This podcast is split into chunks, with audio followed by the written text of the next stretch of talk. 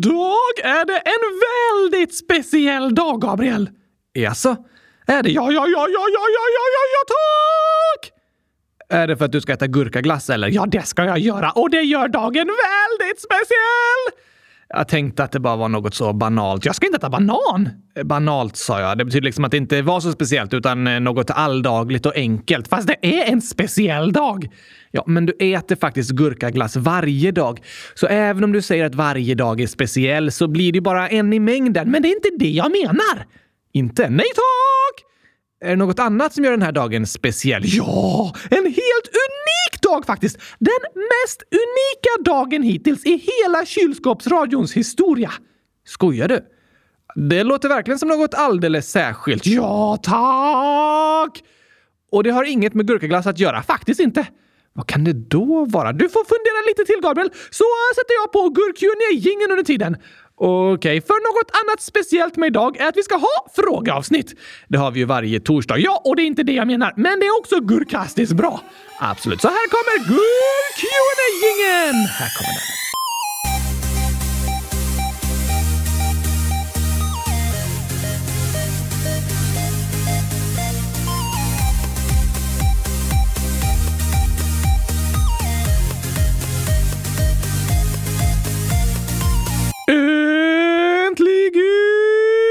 TORSDAG! Och äntligen avsnitt 100 418 av Kylskåpsradion. Podden fyller 18 avsnitt. Nu har den äntligen blivit vuxen. Eh, 418 Oskar. Ja, just det. Väldigt är vuxen kan vi kalla den. Men jag blir aldrig vuxen och det tar väldigt lång tid för oss som fyller år idag också. Eh, vad menar du nu? Jag menar att det är en väldigt speciell dag idag. Ja, du säger det Oskar, men vad är det som är så speciellt egentligen? Tänk före lite, Gabriel. Tänk före? Du menar att jag ska tänka efter? Vadå tänka efter? Ska du tänka efter avsnittet? Det låter inte så smart. när alltså uttrycket är så. Att tänka efter betyder att du tänker mycket på något. Men är det inte bättre att du tänker före? Det hjälper inte att tänka efter. Det kanske du har rätt i faktiskt. Om du ska gissa på något så säger du gissningen och sen tänker du efter. Det hjälper ju ingenting. Tänk före du gissar istället. Okej, okay, så tänk före lite Gabriel, så kanske du kommer på vad det är för speciell dag idag. Hmm, vad är det för dag? Torsdag. Ja, mer frågeavsnitt. Ja, mer! Det blir ett specialavsnitt idag. Okej, datumet Gabriel. Datumet! Det är ju 29 februari! Ja, vi är i Skottland! Vad menar du nu? Det är skottdag. Det betyder inte att vi är i Skottland. Det betyder att vi skottar snö. Nej, det har inget med att skotta att göra. Det låter så. Ja, men eh, skottdag betyder att vi skjuter till. Skjuter vad då? Inte mig i alla fall. Jag ska inte skjuta dig. Håller de på med skidskytte idag? Jag pratar inte om skott med gevär, Oskar. Okej? Okay? Skottdagen är ju en dag som bara finns vart fjärde år. Snacka om speciell! Verkligen. 29 februari, sportuari! Det är den mest unika dagen i kalendern kan man säga. Det är första gången i kylskåpsradions historia som vi gör ett avsnitt på skottdagen. Ja, det har du rätt i. Senast det var skottår var år 2020. Då hade vi också podden, men då var den 29 februari en lördag och typ sista veckan innan pandemin brakade loss ordentligt. Det har du rätt i. Det var i mars som många länder satte alla sina invånare i karantän år 2020. Det är fyra år sedan nu. När är nästa gång vi kommer göra ett avsnitt på en skottdag? Oj, eh, det är skottår vart fjärde år. Ja tack! Och 2028 är skottdagen en tisdag, 2032 en söndag, 2036 en fredag, 2040 en onsdag och 2044 en måndag. Wow! Så nästa gång det är skottdag, en måndag eller torsdag är om 20 år. Ja, då kommer vi ha gjort många avsnitt. Jag är tveksam till om vi kommer hålla på med kylskåpsradion om 20 år. Det måste vi, för om 20 år kommer vissa av de eh, barn som lyssnar idag ha fått barn och då kan deras barn lyssna på podden. Nu tänker du långt in i framtiden, Oskar. Det är spännande att tänka på framtiden. Ja, det håller jag med om. Men jag skulle tro att idag kommer vara enda gången i kylskåpsradions historia som vi släpper ett avsnitt på skottdagen. Wow! En skottdagsspecial! Kanske det är något att kalla den. Så som du sa är det absolut en unik dag. Hashtag känsla. Ja, men alltså, jag har fortfarande inte riktigt fattat hur det hela fungerar. Med vad då? Med en skjuten dag! Skottdagen. Ja, du kanske kan få förklara lite, Gabriel. Det låter faktiskt passande just idag. Det är alltså så att när de gjorde den gurkianska kalendern, gregorianska, som vi har nu, jag har den gurkianska. Därför är skottdagen den 29 sportuari. Okej, okay. men när de gjorde den där andra kalendern då, så hade de ett papper över och då la de till en dag. Nej, Oskar. Du vet vad som bestämmer längden på ett år? Ja, frisören. Inte på ett hår, ett år. Aha! Hmm. Årets längd beror på uh, hur många bullar du bakar. Hur då? Ingen aning. Det är väl det du ska förklara? Ja, men ett års längd har inget med bullbak att göra. Nähä. Vad var det då? Det känns som jag har hört det här. Ett år beror på... Ja! Årets längd beror på vilken stol du har. Inte det heller, fast det gör det väl. Om du sitter på en väldigt oskön stol varje dag, då är det ett långt år. Men om du sitter och chillar i en skön fåtölj, då går året snabbare. Ja, det är sant att vi kan uppfatta tid olika snabbt. Ibland känns det som tiden går snabbare när vi har roligt och ibland långsammare när vi har tråkigt eller sitter på en oskön stol. Ja, men eh, årets faktiska längd påverkas inte av om du har roligt eller tråkigt. Utan ett år är ju ett varv runt stolen! Inte stolen, Oskar. Solen! Ah, ja, ja, ja. Nu när du säger det kommer jag ihåg det. Jag blandar bara ihop eh, stolen och solen. De är inte riktigt samma sak. Ett varv runt stolen tar inte så lång tid, nej. Men det är alltså en rymdraket som har skickats ut för att åka ett varv runt solen och när den kommer tillbaka igen, då betyder det att det har gått ett år. Nej, nej. Vem är det som åker runt solen då? Du och jag. Är vi i en rymdraket? Ah, what? Varför har du inte sagt något, Gabriel? Vi befinner oss på en gigantisk rymdraket som kallas jorden. Är jorden en raket? Nej, inte riktigt. Men vår planet färdas genom rymden i 108 000 kilometer i timmen. 100 000! Ja, ganska exakt. Det är helt fantastiskt att även när jag sitter still så färdas jag i 100 000 kilometer i timmen.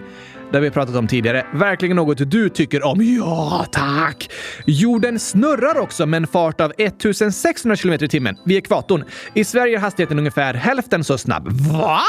Så om du är sugen på att åka en riktigt brutal berg och dalbana kan du åka till ekvatorn där du färdas framåt i 108 000 km i timmen samtidigt som du snurrar i 1600 km i timmen. Ja, det hade varit en galen berg dalbana. Men alltså, det känns inte att vi färdas framåt i 108 000 km i timmen och snurrar i 1600 km i timmen eller runt 800 km i timmen samtidigt. Det känns som att vi är helt stilla ju. Eller hur? Hur är det så? Därför att hela jorden färdas i samma hastighet. Om du är på ett tåg så kan du också sitta still eller gå runt och röra på dig samtidigt som du färdas fort. Just det! Så min kropp har samma hastighet som tåget fastän jag sitter still på tåget. Ja, och så funkar det med jorden också. Vi alla färdas i 108 000 kilometer i timmen. Därför tänker vi till slut inte ens på det tills vi krockar. Det hade varit en ordentlig smäll att krocka i 108 000 km i timmen. Kan jorden krocka med en annan planet? Nej, det är ingen risk, men det som kan krocka med jorden är olika asteroider som rör sig ute i rymden. Typ rymdstenar. Ja, av olika storlekar. Och om de slår ner på jorden brukar de kallas för meteoriter. Och de flesta asteroider som närmar sig jorden brinner upp när de kommer in i jordens atmosfär. Vilken tur! Det är faktiskt tur. Men många tror ju att dinosaurierna dog ut på grund av ett stort meteoritnedslag som förändrade jordens klimat. Just det! Kan det hända igen? Det finns vissa möjligheter att eh, stora meteoriter kan slå ner på jorden igen. Därför har rymdforskare utvecklat väldigt bra system som håller koll på alla asteroider i närheten av jorden för att upptäcka risker i tid. Aha, alla stenar och himlakroppar som rör sig upp till rymden i närheten av jorden. Precis. Och nu är forskarna nära att nå målet att känna till alla jordnära asteroider som är tillräckligt stora för att kunna skada jorden om de skulle slå ner. Så det är ingen chans att en megameteorit plötsligt slår ner på jorden en dag. Nej, det håller rymdforskarna koll på. Nice! Men som sagt så snurrar jorden i 1600 km i timmen vid ekvatorn. Varför snurrar den snabbast där? För jorden är ju liksom bredast vid ekvatorn, så där blir det ett långt varv runt jorden, men vid polerna snurrar jorden inte alls. Ah, för det är längst ut! Så där blir det ett superminivarv som jorden behöver snurra. Precis. Men när jorden har snurrat ett varv runt sin egen axel så räknas det som ett dygn. Just det, 24 timmar! Ja. Och när jorden har åkt ett varv runt solen, då räknas det som ett år. 365 dygn! Precis. Hur långt är det runt solen? Jordens bana runt solen är ungefär 94 miljoner mil lång. Wow! Det var därför jag var så trött i december. I december? Ja. Varför då? Klart man blir trött av att resa 94 miljoner mil på ett år! Ja, du menar så. Jag förtjänar verkligen att vila lite. Eh, men du ska färdas 94 miljoner mil i år också. 94 miljoner mil till! Jag orkar inte mer. Jag förstår vad du menar. Men eh, färdas vi längre i år eftersom det är en dag längre året? Eh, ja, alltså... I praktiken blir det ju så eftersom vi har en dag till på oss att färdas. Men ett varv runt solen är exakt 365,2421875 dygn. Färdas jorden exakt lika snabbt hela tiden? Ja, det gör den. Men ett år kan inte delas in i ett exakt antal dagar. Nej. Men ungefär så är alltså ett varv runt solen 365 och en fjärdedels dag långt. Ah! Så om vi aldrig skulle ha skottår skulle vår kalender liksom hamna ett dygn fel vart fjärde år. Hur då fel? Ja, alltså, det händer ju vissa särskilda saker varje år, som vårdagjämning och höstdagjämning och vi är tajmade med årstiderna och så. Och efter, för att vår kalender ska passa så att de dagarna kommer på samma dag i kalendern varje år så måste vi korrigera vart fjärde år. Så eftersom ett varv runt solen, alltså ett år, är 365 och en fjärdedels dag så tar det fyra år att lägga ihop till fyra fjärdedelar, vilket blir en hel dag. Därför läggs en dag till i kalendern vart fjärde år. Helt riktigt, Oskar. Den skjuts till, därför kallas den skottdagen. Och det är den 29 februari som läggs till i kalendern. Alltså idag. För i år är det skottår! Så kallas det. Som är 366 dagar långt. Det gör att kalendern stämmer överens med ett varv runt solen efter fyra år igen. Blir allting exakt då? Nästan. Men ett varv runt solen är inte exakt 365 och en fjärdedels dag. Inte? Nej. Varvet runt solen är 365,2421875. Alltså strax under 365,25. Vad betyder det? Att det är skottdag vart fjärde år och det är ju varje år som det går att dela med 4. 20, 24, 28, 32, 36 och så vidare. Helt riktigt. Men vart hundrade år, när det ska vara skottdag eftersom det är delbart med 4, då är det inte skottdag. Nej, Om inte det århundradet samtidigt är delbart med 400. What? år 1600 och år 2000 var skottår. De kallas för storskottår för att de var skottår och århundraden. För de var delbara med 400. Eh, 400, 800, 1200, 600, 2000, 2400 och så vidare. Precis. Men år 1700, 1800 och 1900 var det inte skottår. Nähä, fastän de borde vara det. Ja, de är delbara med 4, men eftersom de också är delbara med 100 var de inte skottår. Så var fjärde år läggs det till en dag i kalendern, men vart hundrade år är det inte skottår fastän det borde vara det. Precis, men vart 400 år är det skottår fastän det är vart hundrade år. Ganska rörigt det här, men helt riktigt Oscar. Tur att vi inte lever flera hundra år.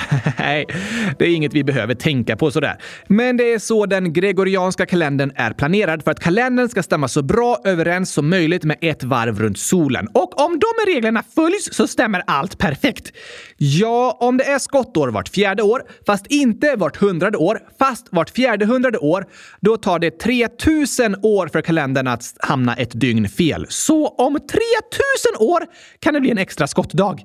Eh, ja, det kanske det får bli. Jag ska komma ihåg det. Du kan skriva det i almanackan, Oskar. Jag vill inte råka gå till skolan om det är skottdag. Eh, nej, fast det påverkar ju inte veckodagarna. Nej, sant. Och om 3000 år tror jag inte du kommer vara här. Men eh, det var en lite kort förklaring om hur skottår fungerar. Vadå lite kort? Det var ju typ så komplicerat det kan bli. det har du faktiskt rätt i. Tänk när alla våra lyssnare sitter och äter mat med en förälder eller en lärare eller någonting och den vuxna bara “Vet du vad det är för dag idag? Det kallas för skottdagen. Känner du till den?” Så svarar barnen “Ja, det är för att ett varv runt solen är 365,2421875 dagar, så vart fjärde år behöver en extra dag läggas till i kalendern. Men ett varv runt solen är lite mindre en 365 och en fjärdedels dag. Därför är det skottår varje år som är delbart med 4, men inte om det samtidigt är delbart med 100. Bara om det också är delbart med 400. Alltså var år 1600 ett skottår, men inte år 1700. Det systemet gör att den gregorianska kalendern bara hamnar en dag fel vart 3000 år. Och de vuxna bara eh, ja, det, det, det verkar som du kände till det där med skottår, ja. alltså, våra lyssnare får lära sina föräldrar och lärare väldigt många saker. Det får de faktiskt göra. Det är ju ofta barn har fakta som föräldrar inte känner till. Barn lär sig helt enkelt saker mycket snabbare. Verkligen. Och kommer ihåg saker. Så eh, kanske får ni förklara för era föräldrar hur det här med skottår fungerar. Och som vi har nämnt tidigare så kallas den kalendern som används i de flesta världens länder för den gregorianska kalendern. Jag använder den gurkianska kalendern. Där har du bytt namn på månaderna, ja. Men bytet från den julianska till den gregorianska kalendern berodde på just det som jag berättat nu, att vart eh, hundrade år ska det inte vara skottår, fast vart fyrahundrade år är det storskottår.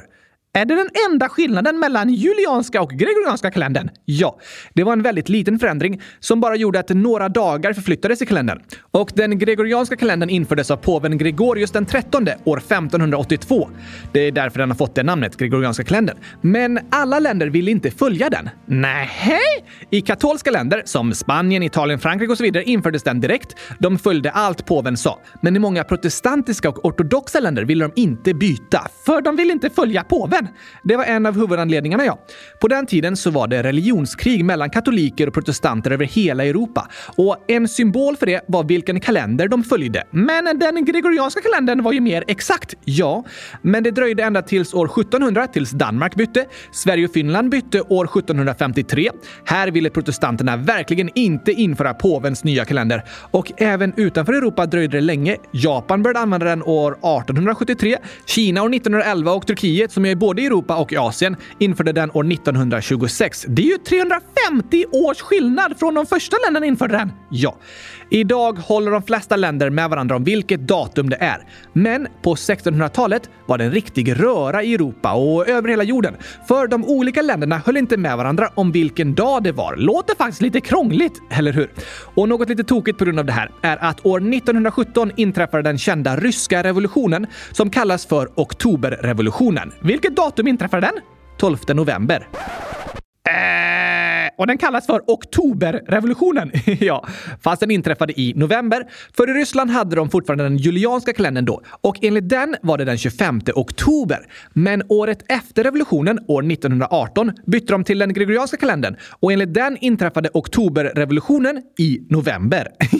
alltså, att byta kalender är faktiskt riktigt tokigt, eller hur? Om du tycker livet är rörigt någon dag så kan du tänka ja, ja, det är i alla fall inte lika rörigt som när oktoberrevolutionen inträffade i november. det var i flera hundra år som länderna inte kunde hålla med varandra om vilket datum det var. Men nu är alla överens. Även om det finns vissa lokala kalendrar i olika länder också, men de används liksom tillsammans med den gregorianska kalendern. Okej, okay. så det är den 29 sportuari idag över hela jorden februari. Tror du det kommer ta 350 år att införa den gurkianska kalendern också? Eh, kanske det. Alltså, om det blir krig på grund av den så är det okej okay för mig att säga februari, inte sportuari. Det låter bra. Och Det har inte riktigt varit krig bara på grund av vilken kalender som ska följas, men i många religionskrig i Europa, särskilt under 1500 och 1600-talet, har en symbol varit vilken kalender de olika länderna följt. Tänk att det går att bråka om allt, Gabriel. Ja, tänka sig. Men nu tycker jag ändå vi har pratat nog om det här med kalendrar, även om det är en unik skottdag. Nu har vi i alla fall väldigt bra koll på hur det hela fungerar. Ja, ja, ja, ja, ja tack! Men eftersom det är ett unikt avsnitt måste det vara väldigt roligt också. Det håller jag med om. Så här kommer lite skottdagsskämt! Eh, vi får se om det är kul.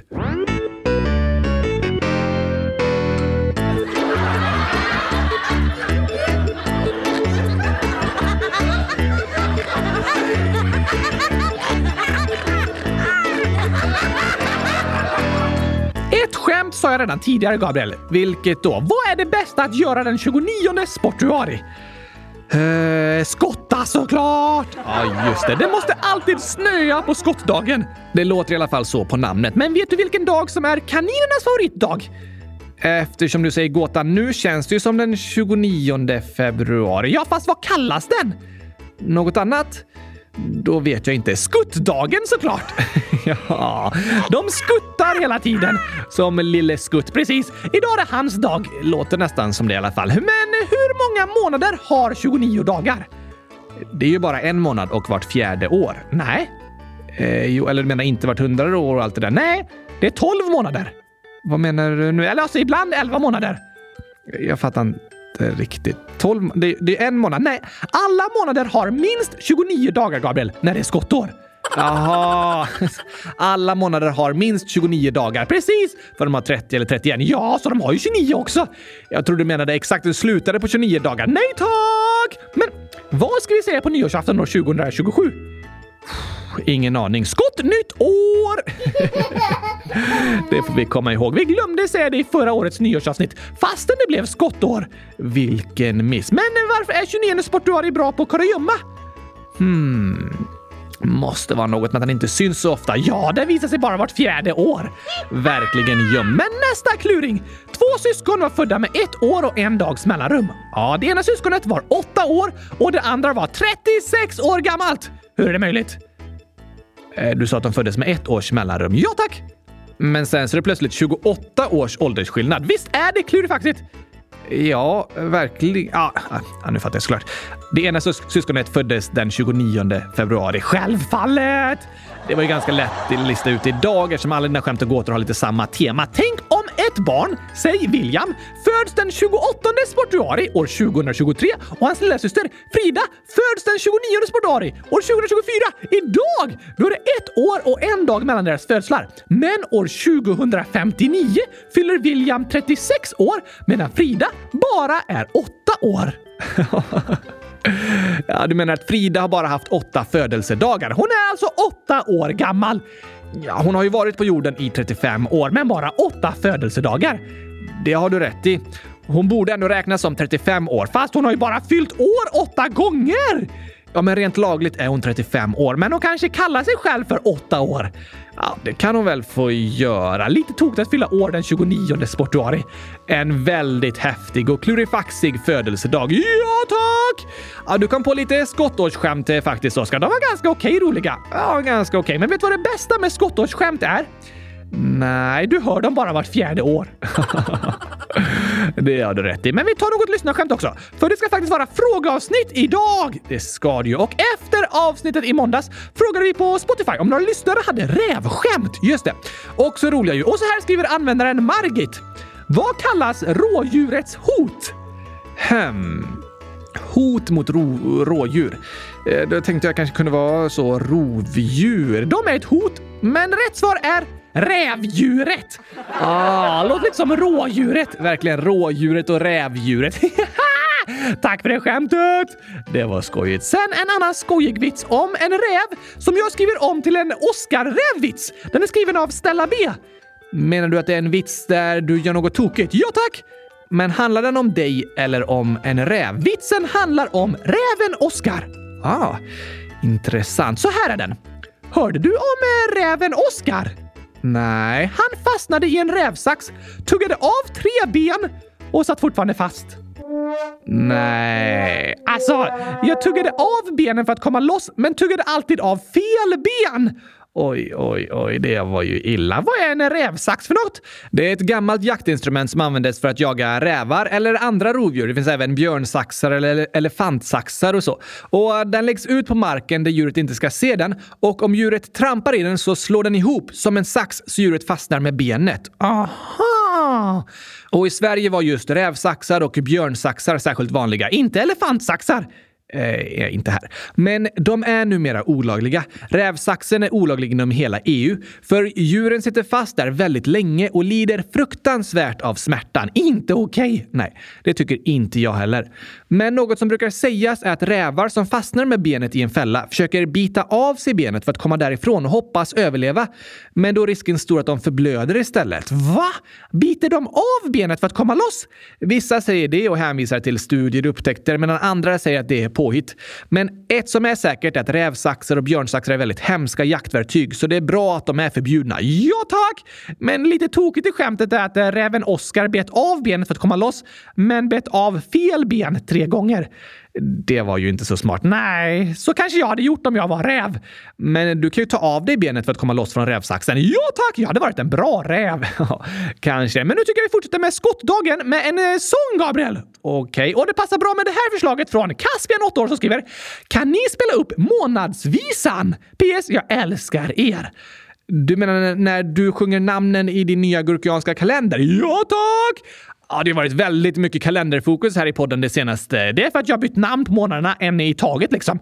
Under förra året bytte du en i taget, ja, så du pratar om kalendrar hela tiden. Nu måste jag hitta på något nytt att förändra för att göra världen till en bättre plats. Okej. Okay. Om ni har några förslag på vad jag borde hitta på nya namn på och andra tokigheter som jag ska göra, så skriv dem i frågelådan. nu när du bytt namn på alla månaderna, kom gärna med förslag på något annat som Oskar borde hitta på. Här kommer i alla fall månadsvisan. Okej. Okay.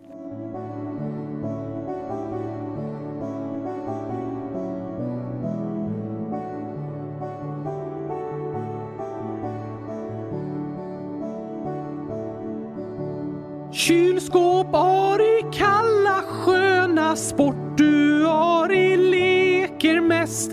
Mums då sår vi fröna min och gurki växer bäst. Cykli back och milliamber och vad vi skördar gurkor då och i längst ober foliember och ljusember mumsar på. Har du lärt dig texten nu, Gabriel? Ja, men jag tror jag hänger med. Jag kan ju månadsnamnen. Ja tack, sjung med då! Okej, okay, ja, vi kan testa att sjunga tillsammans. Det låter otroligt. Ja, men vi kan klippa ihop det sen. Ah, jag fattar. Då kör vi! Kylskåp, i kalla sköna sport du Ari leker mest. Mums då sår vi fröna min och gurki växer bäst. Cykli back to skoli och centum milliamber och vad vi skördar gurkor då. Och i längst ober foliember och ljusember mumsar på. Då kommer vi ihåg de namnen. I framtidens historieböcker kommer det stå att oktoberrevolutionen inträffade i foliember, inte november. Nej tack! Jag tror eh, det här med månadsnamnens förändring kommer bli en onödigt krånglig förändring, Oskar. Men, men. Det är ju torsdag idag, så vi ska läsa upp lite lyssnarinlägg också, tycker jag. Woohoo! det får vi göra! Så här skriver 1,3 gånger 10 uppe till 21 år gammal. Hej! Jag går i sexan och vi har så sjukt mycket läxor och prov just nu i skolan. Vi har prov nästan varje vecka och jag vet inte hur jag ska orka med allting. Har ni några tips på hur man ska göra för att inte vara så stressad och orka med alla prov? PS. Ni är bäst. Oj, oj, oj, oj. Det där är stressande faktiskt. Ja, den här gången kan jag verkligen säga att jag förstår precis hur du känner. Går du också i sexan? Nej, då förstår du väl inte precis? Jo, men alltså, för det första har jag gått i sexan och för det andra så studerar jag ju också för tillfället på universitetet och kämpar med precis samma problem som med att det är tufft att vara stressad och hinna med alla prov och läxor och uppgifter. Aha! Direkt när den här inspelningen är färdig måste jag springa till tåget och läsa ikapp massa texter inför ett seminarium med olika uppgifter i eftermiddag. Och sen när det är slut, då hinner jag redigera klart avsnittet och publicera det innan läggdags. Känner du dig också stressad? Som beskriver? Ja, jag tror att de flesta som studerar ofta känner sig stressade, särskilt när det är mycket prov. Det förstår jag. Men är stress något dåligt? Vi har ju pratat tidigare om att stress är en funktion kroppen använder när den är i fara. Om jag ser ett lejon så blir jag stressad och kan koncentrera mig bättre. Typ så ja. Pulsen ökar och kroppen får extra resurser för att klara sig, kanske springa snabbare och kämpa hårdare och koncentrera sig på vad som händer. Mer kraft och koncentration. Ja. Så under en kort stund kan stress vara något bra. Och är också lite av den anledningen som vissa jobbar bättre när de är under tidspress. Ah, du menar skriver klart inlämningen sista kvällen istället för två veckor i förväg? Till exempel. Det är ofta väldigt påfrestande för kroppen, för det är väldigt stressigt och vi mår inte så bra av att göra det. Men vissa har svårt att få saker gjort utan pressen som aktiverar kroppen och tvingar den att koncentrera sig. Okej! Okay. Så om du bara skulle känna stress någon gång i veckan eller för en händelse då och då, då hade stressen kanske kunnat vara något som hjälper dig när du ska fly från lejonet. Ja, det händer inte så ofta. Eh, nej, som tur är händer inte det så ofta för oss nu för tiden. Men när vi känner stress varje dag och nästan hela tiden, då är det något som vi mår dåligt av. Aha! Det kan vara svårt att slappna av, pulsen är hög hela tiden och kroppen mår inte bra. Så kan det vara i perioder med mycket prov. Verkligen. Vår kropp tolkar proven och kraven ifrån skolan som en ständig fara. Varför det? Jag tror det beror på att vi är rädda och nervösa inför ett prov. Ungefär på samma sätt som vi skulle vara rädda och nervösa inför att träffa ett farligt djur. Aha! Men den stora skillnaden är att eh, rädslan för proven tar liksom inte slut på samma sätt som stressen kan ta slut när vi har flytt från djuret. Okej! Okay. Vi vet att prov är viktiga och vi vill inte misslyckas. Och rädslan och oron gör att kroppen blir stressad under lång tid. Oj då! Och stress under lång tid är ett problem och det är väldigt många som känner det idag. Till exempel på grund av höga krav hela tiden i skolan och på jobbet. Vad går det att tänka då? Som frågar. Det är en superviktig och bra fråga. Och det första jag vill säga är, det viktigaste är inte vilket resultat du får på ett prov. Det viktigaste är att du mår bra. Ah, hundratusen procent sant! Ibland tänker vi att prov och betyg är viktigare än hur vi mår och vi pressar oss själva för långt. Men det behöver vi inte göra. Vår hälsa och att vi mår bra är alltid viktigare än resultatet på ett prov. Och att vi mår bra tror jag i längden gör att vi klarar proven så bra som möjligt också. Så det bästa är att aldrig plugga plugga, utan bara chilla och ha det gött. Nej, alltså jag kan ju plugga utan att må dåligt av det. Jag studerar en stund och sen gör jag något roligt eller vilsamt. ah, det har du rätt i. Men om jag ligger vaken på nätterna på grund av stressen och oron för ett prov, då mår jag dåligt. Så viktigt är det inte. Nej. Och något som en som student lätt kan tänka är att man har mål och drömmar för framtiden. Kanske om vilken skola och utbildning man vill komma in på. Och då är det lätt att känna om jag misslyckas på det här provet är mina drömmar förlorade. Aha! Då blir pressen på det provet ännu större och oron och stressen ökar. Är det så då? Kan ett misslyckat prov förstöra hela ens framtid? Nej. Det kan det inte. Det är bara ett prov. Det påverkar inte hela din framtid och resten av ditt liv. Om det här provet inte går så bra, kanske nästa går bättre. Och oavsett om båda går dåligt så finns det alltid olika vägar att gå. Ja tack! Som jag berättat om tidigare så har jag haft en väldigt lång väg genom min skolgång och utbildning på grund av den hjärnskakning och hjärnskada som jag drabbades av. Just det! Det tog 12 år för mig att bli klar med gymnasiet. Kanske svenskt rekord! Kanske det. Jag var tvungen att ta många pauser på grund av min hjärna. Men det löste sig till slut för mig också. Det finns olika vägar att gå och det finns inga rätt eller fel. Och det kommer lösa sig för dig också. Ja, tack! Men det vi alla behöver och förtjänar är människor runt om oss som stöttar och hjälper oss med det just vi behöver. Och det kan vara olika från person till person, för alla är olika. Precis. Så ett prov kommer inte avgöra hela din framtid. Oroa dig inte. Allt kommer att lösa sig. Det kan göra att pressen och stressen minskar lite, eller hur? Och något annat vi ofta säger här i podden är att ett betyg är bara ett betyg på hur det har gått i ett särskilt ämne. Det är inte en bedömning av hur bra du är som människa. Nej tack! Du kan misslyckas på ett prov, men det betyder inte att du är misslyckad som person. Verkligen inte. För som människa har du betyget A som i amazing, B som i best i test, C som i coolest ever, D som i dunderbra, E som i excellent och F som i fantastisk! Precis, så får du ett F betyder det att du är fantastisk och får du ett C betyder det att du är coolest ever. Det är din tolkning av betygssystemet, Oskar. Ja, tack! Väldigt bra tolkning faktiskt. Skönt ändå att få påminna sig om att betyg bara är ett mått i skolan, inte ett mått på hur bra du är som person. Det är något vi alla som studerar behöver påminna oss om varje dag, tror jag. För det är lätt att börja bedöma sig själv och andra utifrån betyg, men det stämmer inte. Betyg är inget mått på hur bra du är som människa, för du är bäst i test oavsett vad det står på provpappret. Ja, tack. Men även om en vet allt det här, har några fler bra tips på vad det går att göra för att vara mindre stressad inför prov? Ja, alltså det viktigaste tror jag handlar om hur vi ser på provet och hur viktigt vi tycker det är och hur vi känner om oss själva. Just det! Men sen så finns det andra sätt att minska stressen på också. Det bästa tycker jag är att eh, ta en sak i taget. Hur då menar du? Jo, om jag tänker så här. Idag ska jag ha seminariet och imorgon ska jag skicka in en text. Nästa vecka har jag en presentation. Veckan efter det har vi ett prov på alla texter och dagen efter den första inlämningen. Sen direkt efter påsklovet kommer två megastora och svåra prov direkt veckorna efter varandra. Och samtidigt måste jag läsa alla artiklarna till seminarierna och sammanfatta föreläsningarna och forskningsdokumenten jag ska skicka in till min praktik. Och så har vi två poddavsnitt varje vecka också. Oj, oj, oj, oj, oj. Om jag tänker så, då kommer jag känna mig väldigt stressad inför den närmsta en och en halv månaden. Det känns som det är så mycket jag ska göra. Det är det ju också! Ja, det är det. Men inom mig behöver jag inte bära på hela våren samtidigt. Hur bär du på våren? Alltså tänka på allt som ska göras. Aha! Utan jag kan ta en sak i taget. Hur då? För mig är det lättaste att skriva ner saker i en lista eller en almanacka och så dela upp när jag ska fokusera på vad. Du menar att imorgon behöver du inte plugga inför provet i april? Nej, det är ju onödigt.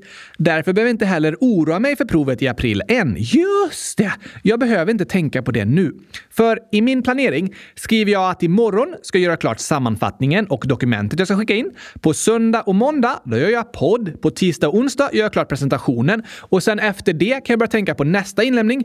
Proven i april, de kommer jag ha tid att plugga till efter påsk. De behöver jag inte tänka på och inte oroa mig för nu. Ah! När jag ser i min planering att om tre veckor, då kommer jag ha tid att göra det jag ska göra då. Då behöver jag inte tänka på det nu. Du menar att du inte behöver vara stressad för hela våren på en och samma gång? Nej.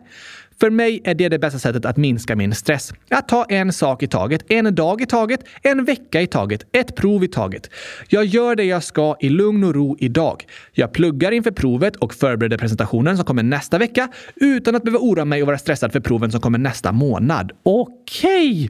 Och det lättaste sättet att tänka på en sak i taget och ta en sak i taget tycker jag är att skriva ner vad som kommer hända och dela upp det och tänka det här gör jag idag, så det här tänker jag på idag. Det här gör jag nästa vecka, så det tänker jag på nästa vecka. Och det här gör jag nästa månad, så det tänker jag på nästa månad. Det löser sig då, så jag behöver inte vara stressad för det idag. Bra tips! Kanske kan det hjälpa några av er att tänka så.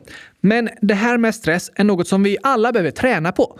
På grund av mina skador och sjukdomar så är det något som jag har tränat på tillsammans med sjukvården. Så jag måste hela tiden lyssna på min kropp och känna av om jag bär på mycket stress eller inte. För om jag gör det behöver jag lugna ner mig lite. Men om det är mycket att göra, hur går det att lugna ner sig då? Det främsta sättet att minska stress på är att minska kraven på dig själv. Aha! Att du känner dig nöjd med dig själv och med det du gör. Så om jag tänker jag kommer att plugga för provet i april, de sista tre dagarna innan provet. Sen så är jag nöjd med vilket resultat jag än får. Då kan jag må bättre idag, för jag behöver inte vara stressad för det nu. Just det! Så till dig som lyssnar säger jag, resultatet på ett prov är aldrig ett betyg på hur bra du är som människa. Jag önskar att du ska få känna dig nöjd och stolt över dig själv och veta inombords att du är bäst i test. Ja, ja, ja, ja, ja, tack! Och ta en sak i taget. Det som händer nästa månad kommer lösa sig då. Du behöver inte bära på att vara stressad över hela våren på en och samma gång. Det är våra skoltips härifrån Kylskåpsradion. Men eh, du pratar ju om med våren, Gabriel. Ja, vårterminen. Nu är det sista sportuari och det börjar bli vår i många delar av landet. Absolut, därför passar det att lyssna på vår sång. Ja, just det. Här kommer den.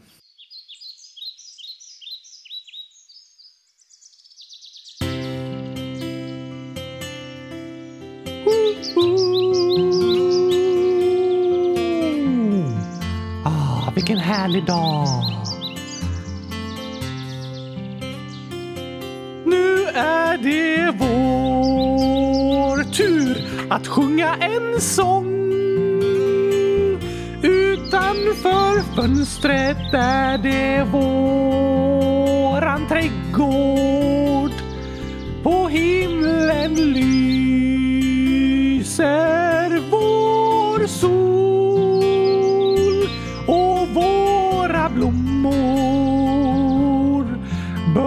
är blomma. Det skapar våra känslor. Men våra snögubbar är inte lika glada.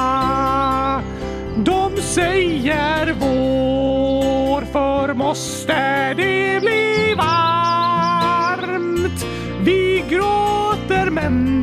är inte vårt fel.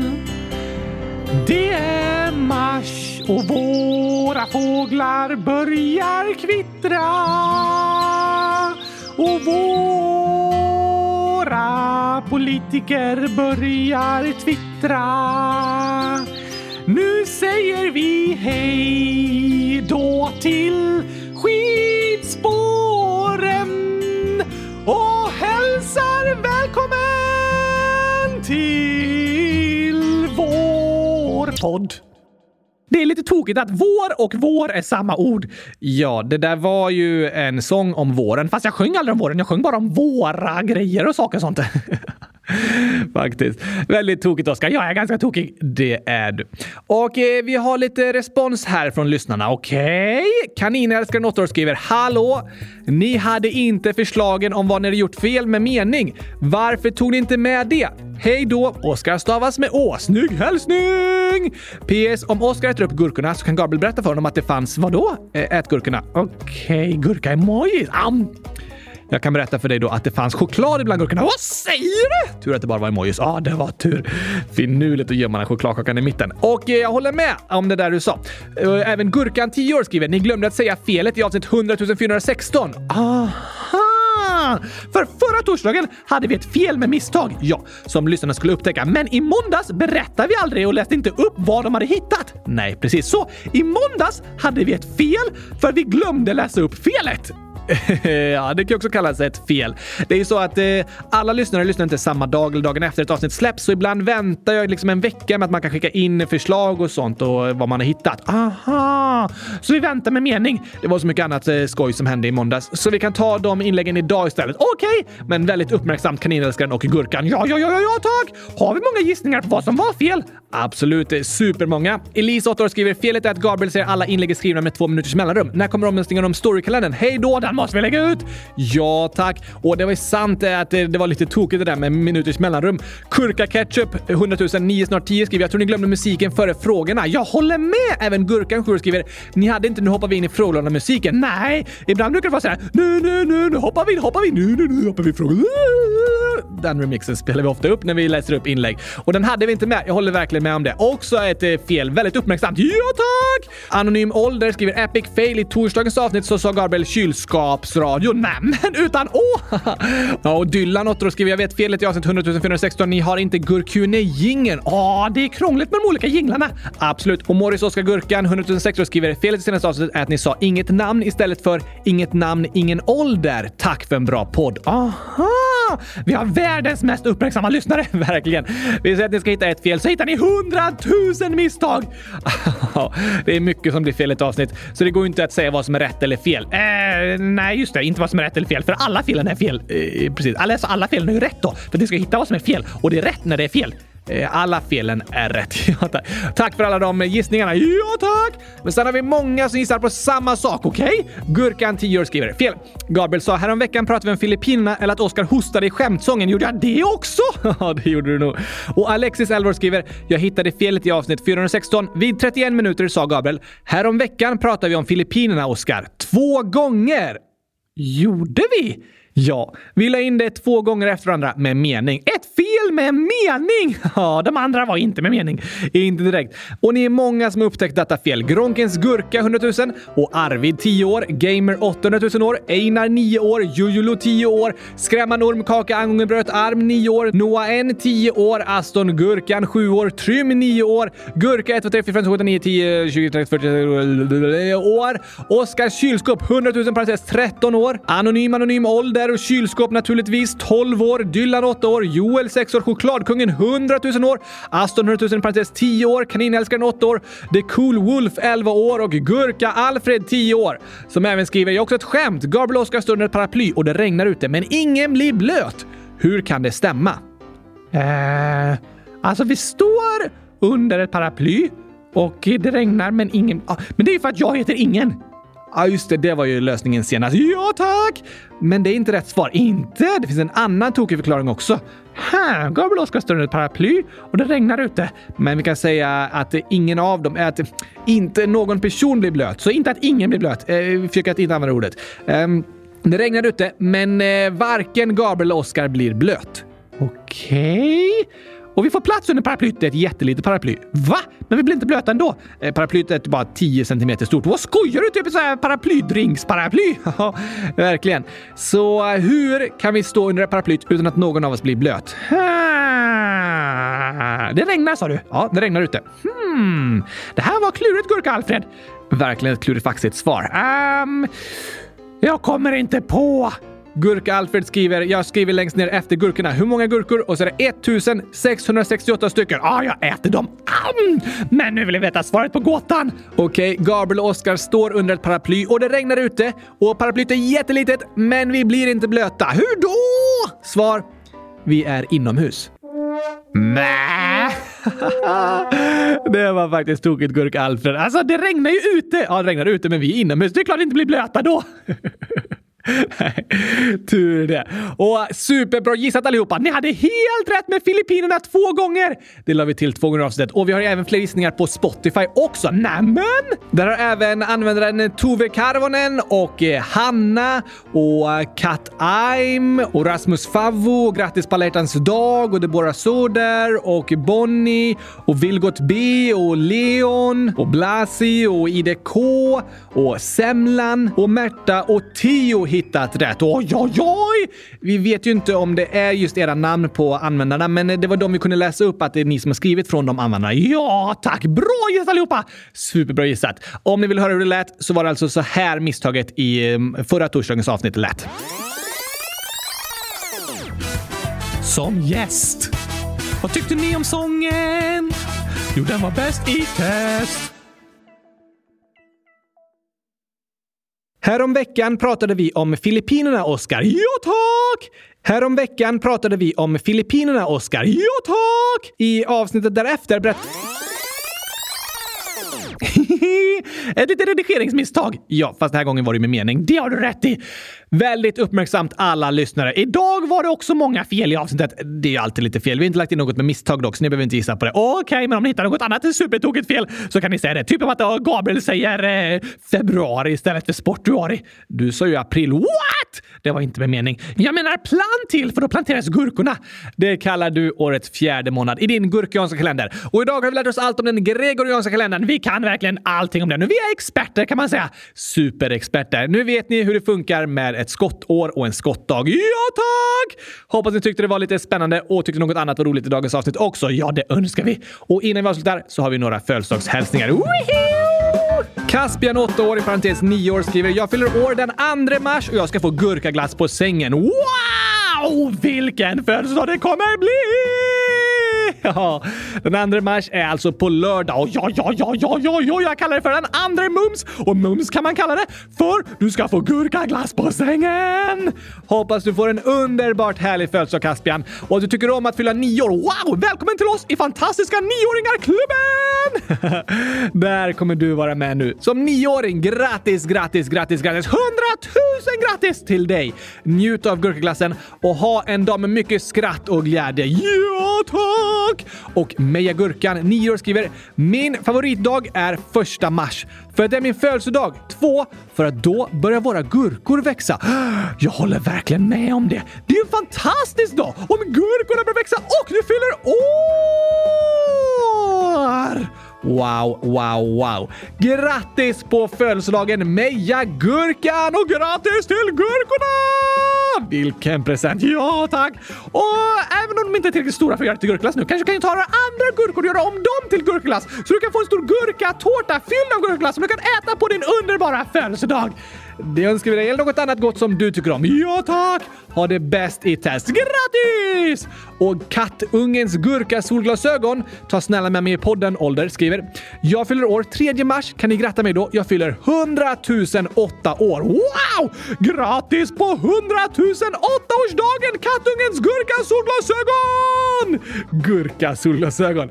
Det var klurifaktiskt. Ja tack!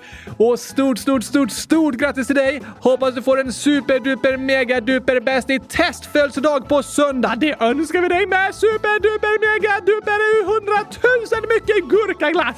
Kanske det.